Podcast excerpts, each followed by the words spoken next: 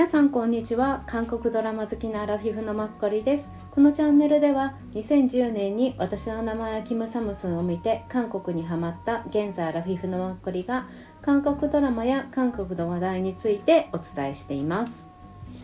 今回はネットフリックス日本のネットフリックスでも見れる生まれ変わってもよろしくという週に2回配信されているドラマについて話します。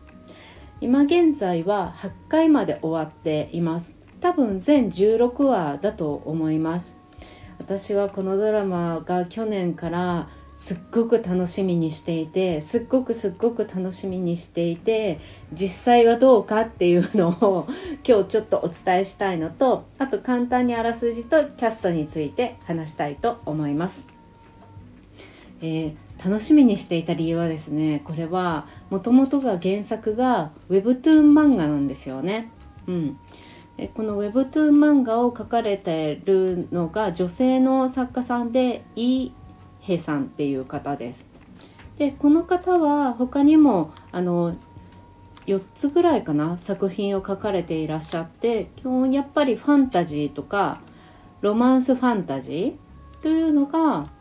あの何上手な方みたいです。うん、今回の「生まれ変わってもよろしく」えーと、イボンセンド・チャルプタケっていうのはロマンスファンタジーのジャンルに入ります。うん、で私去年の秋ぐらいからの Webtoon にハマって毎日寝る前に今では1時間ぐらい読んじゃうんですけどベッドの中で。Webtoon にハマって Webtoon を最初韓国の Webtoon のアプリを普通に読めるので無料でダウンロードして見てたんですけど途中であれ LINE 漫画でもいいんじゃないかって思ってで LINE 漫画を見たらですねもう全くあのアプリとかも同じじゃないですか外見が。ただそれが日本語になっただけでなんだって思って日本の LINE 漫画でも見れるし Webtoon でも見れてあの私お金課金してないので一応 LINE 漫画の方の「生まれ変わってもよろしく」は100何話まであるんですよね。で私多分90何話まで無料で読んでる。うん、で最初 Webtoon で読んでたんですけどやっぱりあの文字がちっちゃかったりで韓国語でいちいちかあのまあ、韓国語で読んでもいいんですけどでもやっぱ日本語の方に慣れてしまうとすごく楽で。それからもうなんかもう LINE 漫画たまらないですね。もう私何作読んでるかわからないぐらいに無料ばっかり読んでるのでまたそのね LINE 漫画についてはちょっと話が長くなるから別途お話しさせてください。はい、なのでこれを実際あのドラマ化されるっていうのにびっくりしてしかもこの主役のね女性の役えーと、パン・ジュンさんっていうこの役をやるのがシン・ヘソンさんっていうのを知ってあ楽しみって思って去年からすっごく楽しみにしてたんです。うん、でファン・ジュンさんはあのドラマの中あごめんなさい漫画の中でもすごいスラッとしていて痩せていってお姉さん。で相手の、えーと、ムン・ソハさん。ムン・ソハソハっていう男の子の名前も可愛いんですけどね。彼の方が年下ですごくイケメンなんですよ。この役を誰がやるんだろうって思っていたらドラマではアン・ボヒョンさんが今回演じられてます。はい。ね。あのまあ日本でネットフリックスで見れてあのドラマ自体は作ってるのは TBN だから韓国だと TBN でも放送されているっていう感じでね。でスタジオドラゴンが完全に制作をやっていますね CJ と。うん。ねまあそっか12作なんですよねドラマ自体も。だから今8話までやってるからあと4話で終わる？っていう感じで一応土日なんです。うん土日配信してるのでもしネットフリックス見てまだ見てない方いらしたら見ていただくのもいいんですけどちょっとだけ私のこれから話す感想も聞いていただけると 嬉しいです。このあらすじは日本のレッドフリックスのところを引用すると何度も転生を重ねパンジウムとして19回目の人生を生きる女性。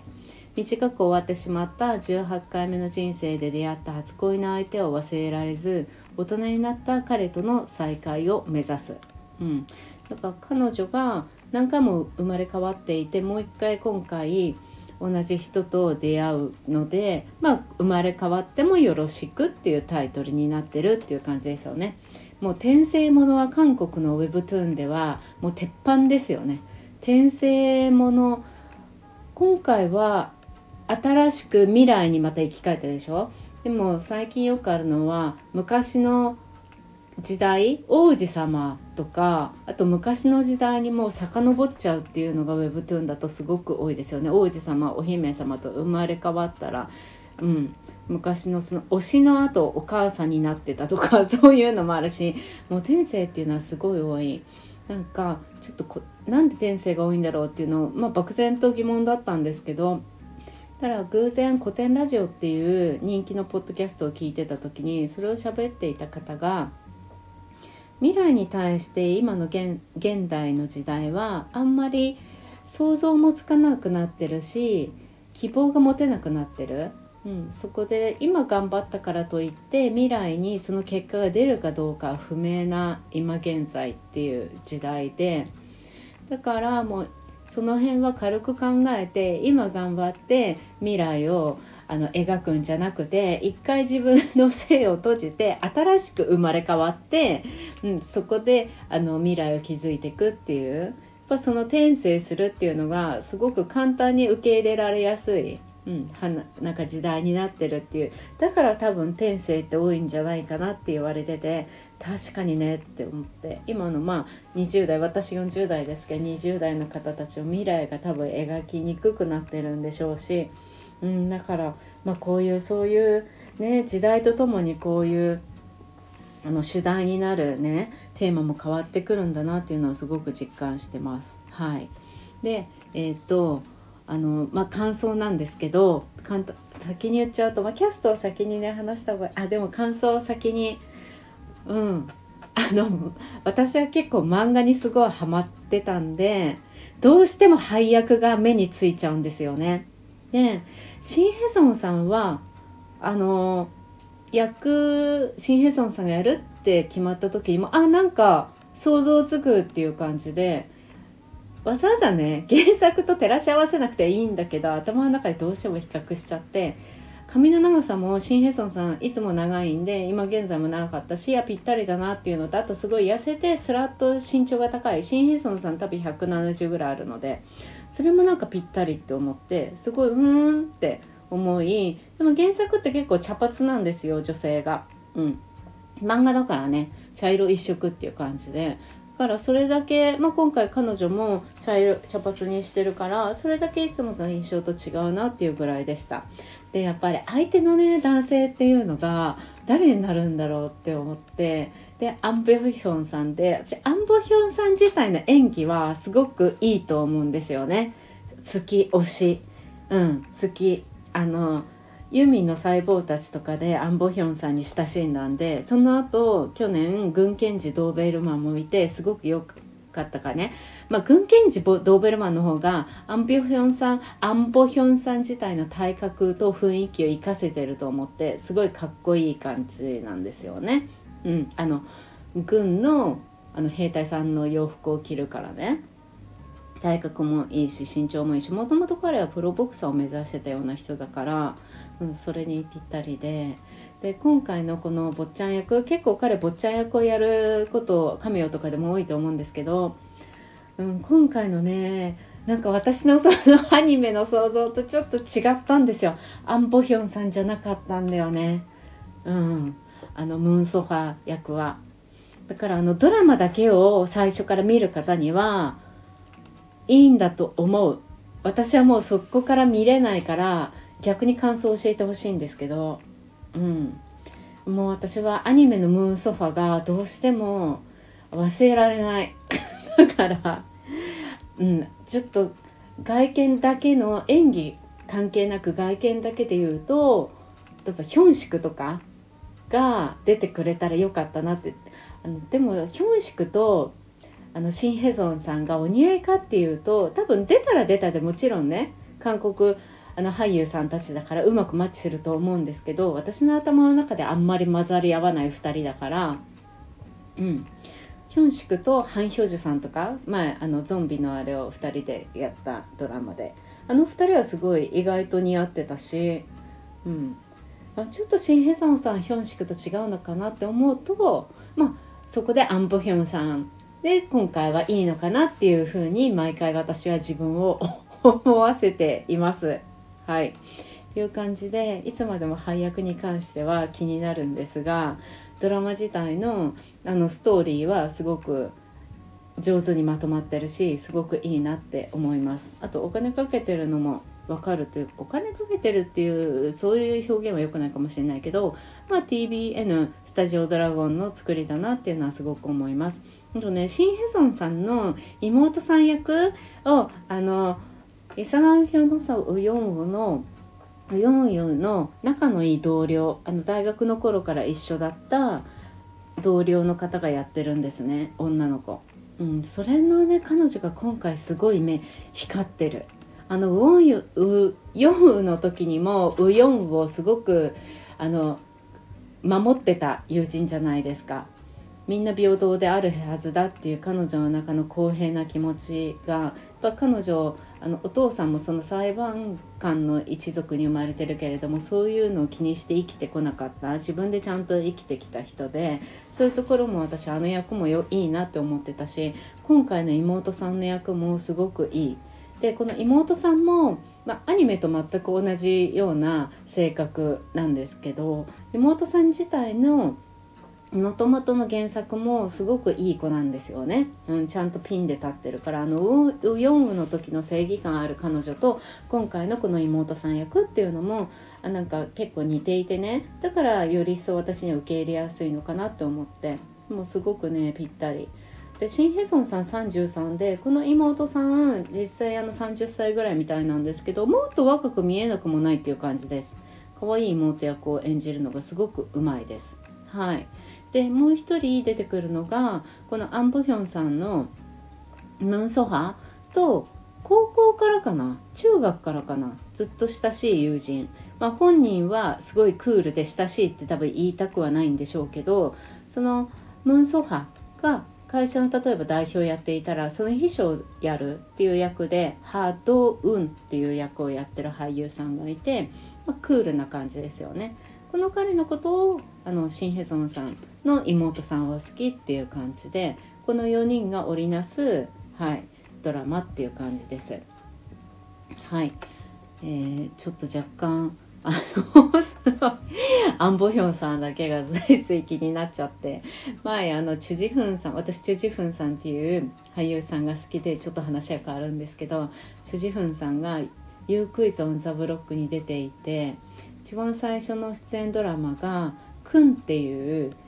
のすっごく人気なアニメをドラマ化したものだったんですよね。私も十何年前に韓国好きになってしばらくしてから見たんですけどもう本当にユン・ウネさんとチュジフンさんのあのラブロマンスっていう感じででそのクンを初めて俳優としてやって全く演技についても知らないしもう毎日早くこのあの撮影は何時に終わるんだろうってもう毎日下を向いてたって撮影現場で。そしたらそのくんはすごい人気なアニメだったからもうあの見てる視聴者の人たちくんのファンの人たちが本当に申し訳ないけれどもこのくんのあの彼はプリンスだったんですよねの役をまあ、チュジフンさんから違う人に変えてほしいっていうのがすごくいっぱい手紙が届いたみたいで本当に申し訳ないってその変えてほしいっていう人たちもそういう紙幣性だったみたいなんですけど。チュジフンさんも本当に申し訳ないって思いながらもう穴があったら入りたいどころじゃないって思いながら毎日撮影現場に向かってたみたいでなんかその気持ちをなんか彼がそれを言ってたのを私今回アンボヒョンさんに対してすごい感じてしまったというかそうどうしてもねアニメがあるとそれに照らし合わせようとしちゃう頭の中がね勝手に。うん。もう理想像女性だとねやっぱ女性漫画ってそういうものなんですかね。やっぱ花壇とかってあんなにうまくまとめてくれてもう本当にすごいと思いません。日本でも韓国でも。やっぱり花壇は私の中で永遠。そうそう。そう思うとあのユミエ・セポトルってあのユミの細胞たちアンポヒョンさんすごい私はあのユミの細胞たちの原作読んだことないのであと若干ユミの細胞たちって昔から原あの漫画があるから若干古い感じっていうのもあると思うんですけどあれはなんか読んだことなかったからちょうどあの2人はお似合いだなって思ってて勝手にねやっぱ原作を読む読まないとちょっと違いますよね。自分がこんなことを言うような人になるとは思わなかった、うん、ドラマドラマとして良ければいいじゃんって全然思うタイプだったんですけどね。アニメってやっぱり頭にこびりつくんですかね毎晩読んでたし。はい、そんな感じです。なので、あの、まだ漫画を読んでない方は漫画気になるようだったら、是非無料で読めるから読んでみてください。はい。で若干ちょっとキャストについて、うんまあ、そうだキャストの前にすいません監督についてお話ししたくて監督は女性なんですなんか今まで紹介してきたのは男性が多かったんですけど今回女性でイナ・ジョンさんっていう女性の方ででスタジオドラゴンにま所属されてます。うん、でもともとね KBS であの指揮を執ってられた方みたいですごいんですよ。うん、あのえっ、ー、とねあれ皆さんが好きなまあみんな好きかわかんないソン・ジュンギさん、うん、の「世界で一番優しい男」あれもこの女性の監督さんです。うん、あとドラマスペシャルとかあと「オーマイ・ビーナス」っていうソジソプさんとシンミナさんの面白いなんかギャグロマンスでこれ見てない方いたら見てほしいです。結構笑えて面白いから。うん。これも撮ってるしあと「サム・マイ・ウェイ」パク・ソジュンさんの。これもこの監督さん。うん、であとね直近だと tvN で多分ネットフリックスでやってたあの「マイン」っていうキム・ソヒョンさんってあキム・ソヒョンさんじゃないわ。あの移動イボヒョンイボヨンさんとキム・ソヒョンさん。そうだキム・ソヒョンさん。キム・ソヒョンさんってあのスカイキャッスルの怖い先生。もうあれが私の中ではもう鉄板でああ言えば多分大体の方はわかるかなと思って。そう。でそう。で今回ねだからの縁かわかんないんですけどイ・ボヨンさんがのアン・ボヒョンさん演じるムン・ソハのお母さんがあのいらしたんですけどその生みの親のお母さん役をイ・ボヨンさんが演じてらっしゃって最初ちょっと出てきて今回8話ぐらいにもちょっとだけ昔の記憶として、うん、出てこられてました。そう監督は女優さんあ女性の方です。はい。であの若干ちょっとだけ4人のキャストについてさっきお話しした主役の19回目を今回生きるの役が、えーと、パンチウン役ですね今回、うん、それがシン・ヘソンさんです。シン・ヘソンさんは私今結構韓国女優さんの中で2番目ぐらいに好きですね。はい。えっと今回イボン・センダ・チャルプタケでしょ。その前は「鉄腕黄金」にも出てたしあのターハハナエ・サロンってたった一つの愛っていうのかな。インフィニットだったエルと一緒に出てたのね。あのバレリーナの役で出てた。あとねあソイングクさんと一緒に4文字なんかねあの「さえちゃんみ」っていう感謝賛美みたいな感じなんですけど4部作日本で放送してないのかもしれない。結構ね日本植民地時代かな。あのー、歌を歌う女性と結構国から奨学金をもらって日本に留学するような人との恋愛を描いて2人とも最後海にあの身を投じるんですよね。多分これ本当にあった話みたいで偶然私見て結構すごい衝撃だった、うん、すごくお上手だったけど突然どうしたんだろうって思うドラマででもすごく良かったです昔のドラマで。ちょっと内容が私記憶が乏しくて間違えてたら申し訳ないです。はい。あとシン・ヘソンさんはねあの30だけど17です。私前に18ですとか言っちゃったんですけどそう30だけど17です。もし見てない方いらしたら是非見てほしいです。うん、あのコメディーロマンスでシン・ヘソンさんとヤン・セジョン君なんですけどこの時ヤン・セジョンの甥っ子役にアン・ヒョソプさんも出てるしアン・ヒョソプさんの友達としてイ・ドヒョンさんも出てる、うん、なのであの皆さん結構最近ね活躍してる方たちだから興味あれば面白いから見てみてください。うん、でその前はあの黄金色の私の人生まあこれは週末ドラマ45%ぐらいの週末ドラマまだいい時代でもあったしすごく上手だったのよこれみんなが出演者が。やっぱシン・ヘソンさんの力はね一番大きいよねでもまあパク・シフさんもあと主演だったんだけどすごい良かったですよ本当に。はい。見てほしい、うん、で「鉄腕ウォーゴー」はもちろん最近良かったでしょ？であとあの何？あの秘密の森？うん。あれであの部下の女性ですよね。検察検事かな？弁護士検事さん？お父さんがあの犯罪貶められちゃってそう検事さんの役でまあすごいですよね。これも。うん弁護士だっけ？そう。でその前は「青い海の伝説」私はこれで知ってチェシアっていう役をやってすごい邪魔をするの。チョン・チヒョンさんとイ・ミノさんの2人の恋仲を裂こうとするわけじゃないんだけどでもすごい邪魔役で私すっごい大嫌いでこの時に悪い役が本当に上手で、まあ、韓国女優さんあるあるなんですけどもうチェシアが本当邪魔って思ってそしたらチェチェシアがどんどんいろんなものに出てきてすごい私の今じゃナンバー2になってるから全くすごいですよね。はいでその前にあのパク・ソジュンさん好きな方はご存知かもしれないドラマで「彼女は綺麗だった」ってあってそれでもあのパク・ソジュンさんの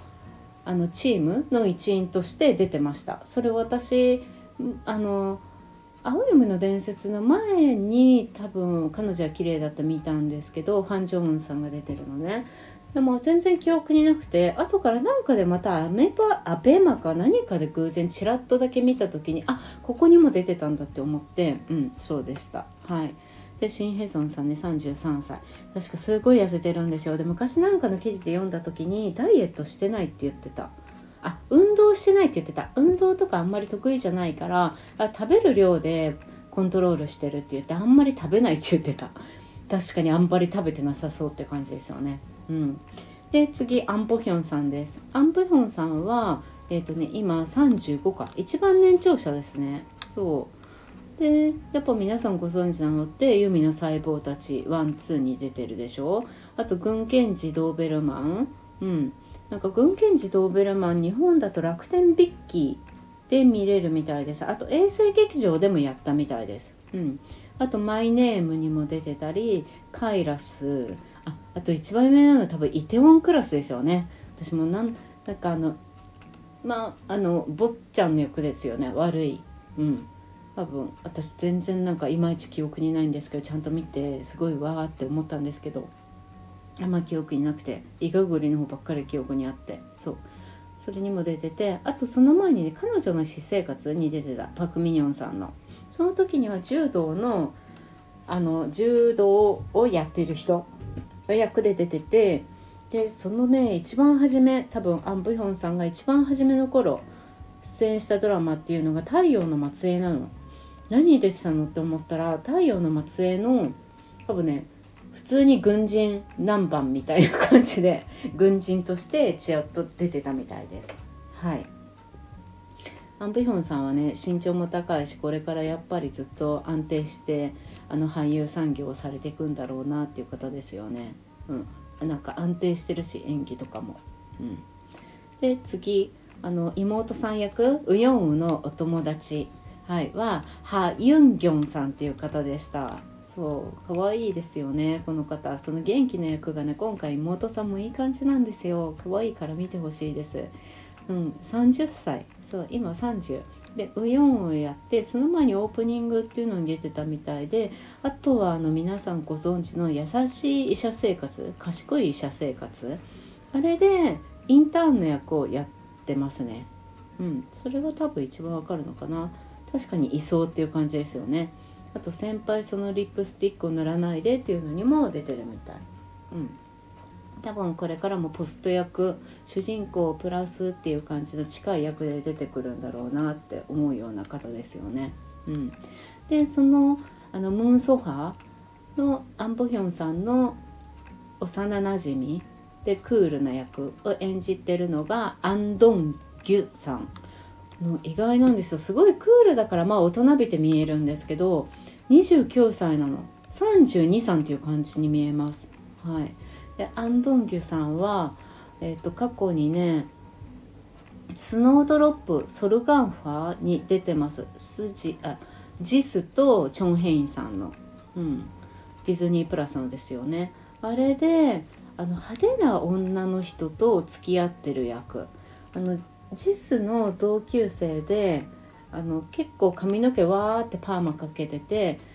活発的な女性、うん、その彼女と付き合ってた役で出てたみたい。あとね「クヘウリヌその時私たちは」にも出ていてとスイートホームとかにも出てました。もう今回急に大人びてて前髪を下ろして常にスーツだから若干今までの役とはちょっと違うように見受けられる感もあると思います。はい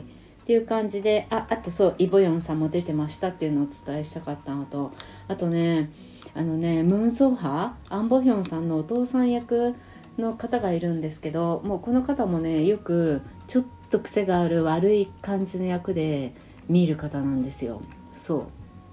う。だから多分ご覧になるとあ見たことあるかもって思うと思うしあとそのお父さんと親しい女性がいるんですね、うん、その方はよく見る。やっぱり癖がある悪い役っていうか でもすごいねいい女優さんだと思うの。でもそういうのでよく見るっていう方です。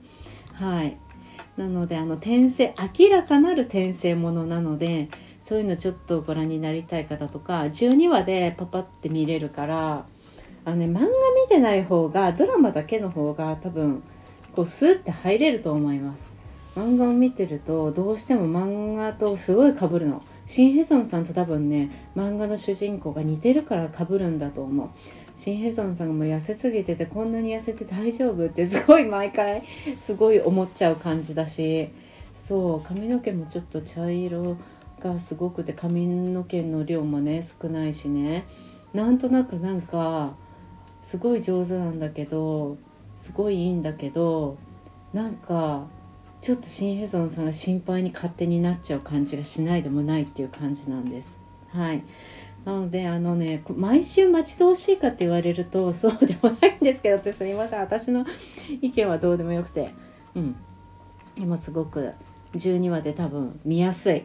結構これからねこの前のセレブリティも12話とかだしパパって見やすいのが多いのかもし多くなるのかもしれないですね。はい。今度はいつかちょっと Webtoon についても話してみたいなって思います。はい。またちょっとあとちょっと4話で終わるのでそれ終わったらまた感想をお話しさせてください。はい。是非あのイボンセントチャルプタケ見てご覧になってない方で興味がある方はちょっと見てみてください。気持ちが重くなったりするようなドラマではないしお手洗いのシーンとかあの全然出てこないのではい。いいと思います。たくましく生きてるシン・ヘソンさん、うん、っていうのが結構自分も一生懸命生きようっていう風な気持ちにさせられるっていうのもあります。はい。なので是非見てください。はい、今日も今日金曜日ですね。明日から3連休。3連休の方どこか行く方は楽しんでください。韓国とか。はい。私はちょっといろいろこもってやりたいなと思ってます。はい。ではまた。